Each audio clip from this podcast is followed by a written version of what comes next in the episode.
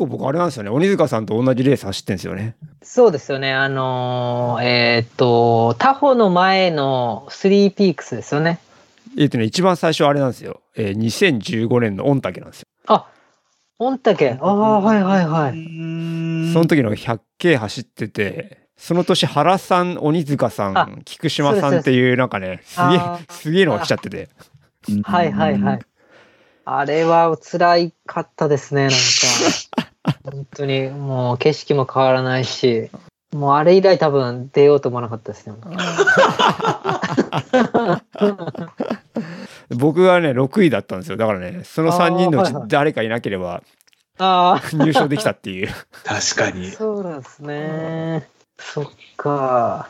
で面識はありつつって感じだったんですじゃあ田中さんと鬼塚さんに関しては。あ、で、その後、2017年かタタホリムってそうですね。いうのをはい。一緒に走ったはい。のかな。はい。はい。はい。はい。そうその前、そのスリーピックス出でて、その時に初めて話をして、うん。多分その1ヶ月後ぐらい。ですよね、タホは。そうですね。うん確か。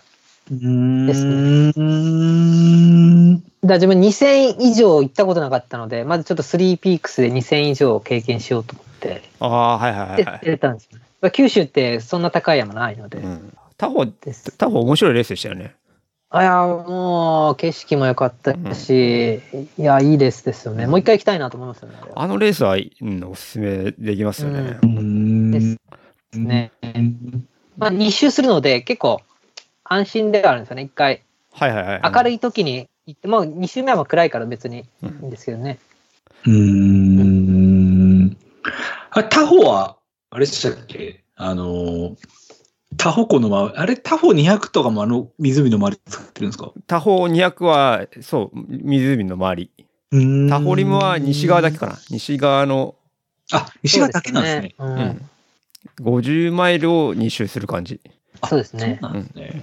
それはあれですか？鬼塚さん的にあの、走れるトレイルと、結構山岳っぽいトレイル、やっぱ走れるトレイルの方がやっぱ好きなんですか？もう、はい、全然走れるとこがいいですね。あそうっすようね。ん UTMF って俺、走れるトレイルに入るんですかあれって？走れる取れる。いや、じゃない、走れる取れると思うんですけどにね。入るんですか？入る。うん。へえ。新越よりと比べるとどっちの方が走れるトレイルなんですか？新越の方が走り続けれるけど、逆にそれがきつくて、はいはいはいはいはいはい。で MF の方がこう、休めるところがあるので、だから自分は MF の方が好きですね。これ田中さんと鬼塚さんの共通点あれですねうん。コウミも多分ニューは休めるパートになるんですよね、鬼塚さんの中で。そうです。あそこは、やっぱはい、そうなんだあそこは楽しみでした、逆に。はい。あ、休めるから早くあそこニュー来ないかなと思って。そこがちょっとやっぱ一般人の違うんですよ。ね なんであそこ休めるかなって あそこ歩あそこ共通項っすね。あそこ歩いてりゃいいからさ。は走れないんだよですです。はい。はい。唯一休めるところですもん。うん。そうか。気づかなかった。へえ、じゃあ田中さんもじゃあ MF は走れない、釈子とかじゃあもう休めるところですか？いやー、俺大概釈子では潰れてっからさ。今まで2回とも潰れてるかな、釈子で。うん。うんでも田中さん去年一番辛そうだったのはでも下山のとこですよね。脱水だよね、あれただの。うん。下まあそうですよね下山きつかったら1時間ぐらいかかってるからね。うん登るのに。そこら辺大西さんは大丈夫だったんですか？下山、最後の登りのとこですよね。そうです今回はもう3位っていうのがあったので、もうそこ必死で登りましたね。なるほど。エイドはあれですか？サポート奥様が？あ、そうです、そうです。もうずっと奥さんが、今回の MF に限らず、いろんなレースはサポートしてくれてて。へえ。でもそこら辺別に奥様ってアドバイスはされないんですよね。あ、はしないですね。そうですよね。もう本当、こう、ゴミ取ってくれて、フラスク入れ替えるとか、もう本当淡々とやってくれるっていう感じですね。あとはトップの差とかぐらいですね。あ、トップのさ言ってくれるんですね。はい、言ってくれます。ああ。やっぱそれぐらいはちょっと必要な情報として欲しいところなんですね。やっぱりそういうトップとの差がどのぐらいみたいな。そうですね。うん。はあ。すげえな。でも多分今のお話伺ってやっぱり、折高さんはやっぱセルフマネジメントがやっぱすごいんですね、やっぱり。うんなんかお話伺ってると出るところは出るし、出ないところは出ない。そこがやっぱりなんか、場数踏んできたというか、そこすごいな、やっぱり。でもそんな深くは考えてないですけどね。結構感覚に頼るとこが多いですけど。その感覚はあれですか？身体的な疲れの感覚から来るものを無線するのか、それとも、だ、だ、まあ、シックスセンスじゃないですけど、第六感的な感覚で来るものが多いんですか？あ、でも両方ですね。あなんとなく両方はい。ね、だからあんま説明しづらいんですよね。はあ。まあ、じゃあ足が例えば重い。でもなんか感覚が良ければ、こうみたいな感じになっちゃうってことですか、じゃあ。あーあー、まあそう、そうですね。うん。へえ。田中さんはどっちですか？ん？鬼塚さん派ですか？どういうこと？なんかそのレースマネジメントってあんま田中さんの中からあんま聞いたことないんですけど、うん。セルフマネジメントじゃないですけど、ここ行こう、ここ行かないとか、例えば、ニューに、なコンビに関しては、ニューだったら休むところとか、うん。あと他は走るみたいなところがありますけど、うんうんこう自分の中で、このくらいのヒーロードだったら行こうとか、なんかそういうのってなんかあるんですか？行こうか。行こうはないかな。行こうはない。でも田中さんはここが勝負ってもう決めてレースをやる方ですか？UTMF はまあ、キララから先っていうのは決めてるけど、ああ、はいはいはいはいはい。新越がどうだった？よくおっしゃってるやつですね。はい。新越はもうあれ、単純に20時間切れればいいなと思って走ってたから。2, 2の時ね。うん。結果、結果まあまあ、なんか、順位争いを最後したっていう、そんな感じ。うん。まあ、あれはだから。ある意味う、ん。感覚なところがあるんですね、じゃあ。うんまあでも、だって、2位とか3位だからさ、勝負しないとダメでしょって。まあまあまあ、確かに。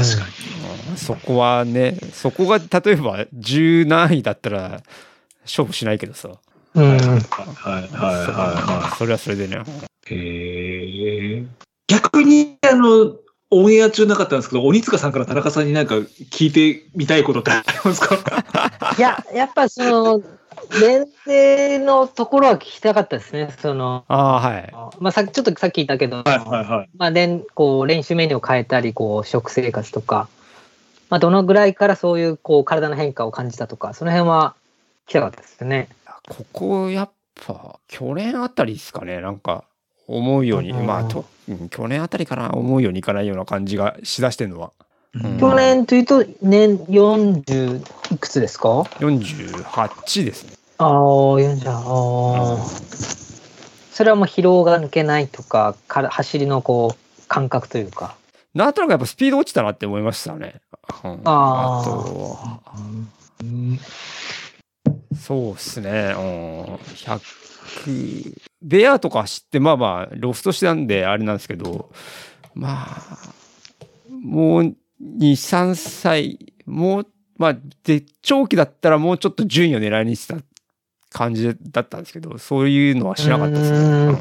なんかできる感覚があんまりなかったって、まあ自信がなかったのかな。そんな感じですね。うんまあ最近ちょっと一緒に練習してる奴らが悪いのがもう周りが速くなりすぎて まあそれで自信をなくしてるっていうのはもうあんのかもしれないですけどね。うん、まあ若いからしょうがないですけどそいつらは。あれっていつもこう、この日にこう、この練習をしてやるってこう、共有してやってるんですよ、いつも？えっとサカレンはサカレンのグループがあって、まあ生田は生田のグループがあってで自分がこの日行く時はまあサカレンは毎週やってるんですけど生田とかはあのやるときに何時に集合ってやると来たいやつが勝手に来るって感じ。えーはいえー家近いんですよね、生田。えっと10キロぐらいですかね。じゃあみんなそれぞれこう、近い人とか、なんか、が来てるんですか？えっと、電車で来る人もいるし、えっと、車で来る人、まあ、パーキングがあるんで車止めて、えー。うん。僕は最近じトレーニング兼ねて自転車で行っちゃってますけど、はい。うん。なんかあの、50歳でも速くなるっていう本があああるんですけど、えで、なんか、まだちょっと実践しきれてはないんですけど、まあ、あの、話が2つあって、3つかな？1つは、えっと、年によって落ちるのは VO2max らしいんですよね。で、それをちゃんと維持するトレーニングをするっていうのが一つと、えっと、あと、筋肉が落ちる。だから、えっと、年を重ねてれば筋トレとかっていうのがやっぱ重要だって話と、で、もう一つは、は、その、今まで1週間で考えてたことを、例えばサイクルを9、9日とか10日に変えちゃうんですよ。はいはうんだ1週間でやろうとしたことをちょっとあの期間をな長くしてやるい。ああ。その方がまあまあち疲労の蓄積が違うとかっていうことらしいんですよね。で、まあ、後半言ったその9日って考えるっていうのはちょっと自分ではちょっとできてないんですけど、うん、まあただ自分がや教えてるクライアントに関してはちょっとそこの考え方でやらせた方がいいかなっていうややっぱりねやっぱ疲労が抜けないっぽいですね。だからまあそれはご50になったら考え鬼塚さんだったら50になったら考えればいいいい話だと思うんですけど ただまあ疲労体制に関しては今言ったようにそのスパンをこうなな長くしちゃうっていうのは一つのややり方かなと思いますね。はいはいうん。そうです。うーん。なるほど。へえ。鬼塚さんでももう疲労抜けないとかってもう終わりになるんですか？そこら辺って。いや、自分そんなにこう、詰めてやらないので、はいはいはい。うんあんまないですね。だレースも結構開ける、開けるっていうか、まあ、今回も終わった1週間全く走らないし、2週間目も本当、ゆるいジョックしかしないので、結構開けますね。うーん。そこら辺で何かの練習方法に基づいているわけでもないんです。多分その後、じゃあ鬼塚さんの感覚でって感じであすか？そうですね、そうです。あ、いや、一回、結構、こう、詰めてレースやりすぎて、ちょっと全然走れなくなった時があったので、はいはいはいははいい、はい。それからはもう、レースは開けますね、結構。こう、長いレースとかはですね。なるほど。確かに、こう、ストラバ見てると、ね、富士 DNF しちゃって、もう翌日ぐらいから20キロぐらいジョグしてる人がいますけど、あ まあ、休んだ方がいいよってことですよね、やっぱ多分それは。そうですね。ねえ、何人かいらっしゃいましたけど、本当にもう。なるほど。面白いな年齢によっての、こう、やっぱりやり方っていうのがある、あるのは、まあ、やっぱこの競技ならではな感じですよね、やっぱり。まあエンデュランス系まあその50になって速くなるってチャリの話もあるからさ、はいまあまあエンデュランス系はそうなんじゃうない、んうん、面白いね。それプラス、100マイルとかになると、エンデュランス系になると経験値とか経験則とかいろいろ出てくるわけですもんね。まあそうだね。そうですよね。まあ、田中さんがツイッターでおっしゃってましたけど、やっぱり120%以上のものはレースでは出ないよってことですね、やっぱそれは。そうだね。だって100%が上限だからね。そうですね。うん確かになるほど。深いな。はい面白い。あれ、鬼塚さん、SNS はインスタだけっすよね、今のところ。ツイッターもやってるよ。と、ツイッターもやってますね。あ、知ってますかわかりました。ちょっと調べます、後で。大したこと言ってないですいやいやいやいや。より大したこと言ってない人間がこれ。けど。いや、ビールしか多分あげてないで す。すいません。本当に今回ありがとうございました。お楽しみいただけましたでしょうか、はいすいません。ありがとうございます。いや、もう本当、30分で終わったらどうしようと思ってたので、そんなことないです。ネタがなくて。いや、ありすぎてね。ありすぎて絞るのが大変でしたが、こっちが。いえいえいえ。ありがとうございます。はい、こちらこそありがとうございました。じゃまた関東お越しの際はぜひよあ、ろしくお願いします。ぜひぜひ連絡します。あ、あ、連絡してください。はい。はい、お願いします。はい。じゃあ、今回ありがとうございました。ありがとうございましたはい、ありがとうございました。はい。失礼します失礼しますはい失礼します。